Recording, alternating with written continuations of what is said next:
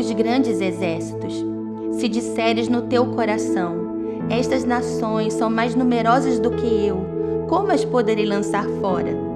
Das grandes provas que viram os teus olhos, e dos sinais, e maravilhas, e mão forte, e braço estendido, com que o Senhor teu Deus te tirou, assim fará o Senhor, teu Deus, com todos os povos diante dos quais tu temes.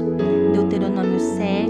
17 e 19. Nossos olhos sempre definirão nossa incapacidade diante dos gigantes e das situações em que perdemos o controle. Aquilo que enxergamos determina quem somos nós.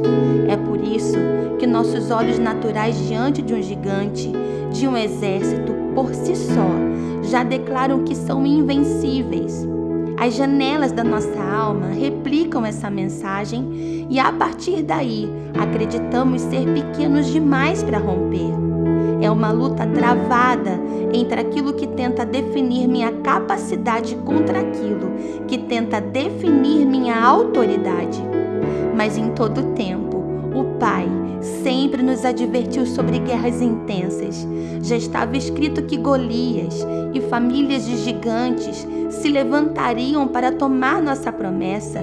Porém, o tamanho e a quantidade de inimigos nunca confirmariam nossa capacidade, mas confirmariam nossa autoridade.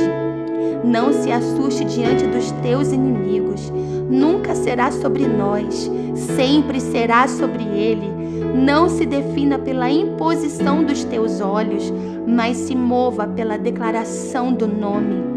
O que você vê define uma realidade, mas o que você crê determina a tua verdade. Que suas mãos celebrem estações de vitória, porque o Espírito que te habilita te faz invencível e o nome que te capacita te fará infalível.